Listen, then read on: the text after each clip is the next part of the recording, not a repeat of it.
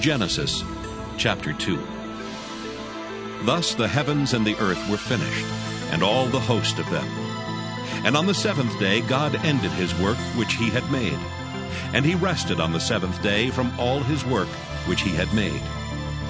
And God blessed the seventh day and sanctified it, because that in it he had rested from all his work which God created and made. These are the generations of the heavens and of the earth when they were created, in the day that the Lord God made the earth and the heavens.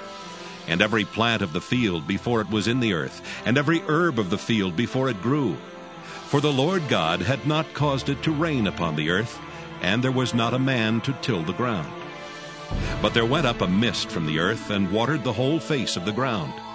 And the Lord God formed man of the dust of the ground, and breathed into his nostrils the breath of life. And man became a living soul. And the Lord God planted a garden eastward in Eden, and there he put the man whom he had formed. And out of the ground made the Lord God to grow every tree that is pleasant to the sight, and good for food. The tree of life also in the midst of the garden, and the tree of knowledge of good and evil. And a river went out of Eden to water the garden, and from thence it was parted and became into four heads. The name of the first is Pison. That is it which compasseth the whole land of Havilah, where there is gold. And the gold of that land is good. There is bdellium and the onyx stone. And the name of the second river is Gihon.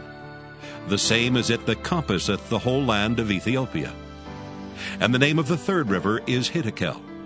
That is it which goeth toward the east of Assyria. And the fourth river is Euphrates. And the Lord God took the man and put him into the garden of Eden to dress it and to keep it. And the Lord God commanded the man, saying, Of every tree of the garden thou mayest freely eat, but of the tree of the knowledge of good and evil thou shalt not eat of it. For in the day that thou eatest thereof, thou shalt surely die. And the Lord God said, It is not good that the man should be alone. I will make him an helpmeet for him. And out of the ground the Lord God formed every beast of the field, and every fowl of the air, and brought them unto Adam to see what he would call them. And whatsoever Adam called every living creature, that was the name thereof. And Adam gave names to all cattle, and to the fowl of the air, and to every beast of the field. But for Adam there was not found an helpmeet for him. And the Lord God caused a deep sleep to fall upon Adam, and he slept. And he took one of his ribs, and closed up the flesh instead thereof. And the rib, which the Lord God had taken from man, made he a woman, and brought her unto the man. And Adam said, This is now bone of my bones, and flesh of my flesh. She shall be called woman, because she was taken out of man. Therefore shall a man leave his father and his mother, and shall cleave unto his wife, and they shall be one flesh.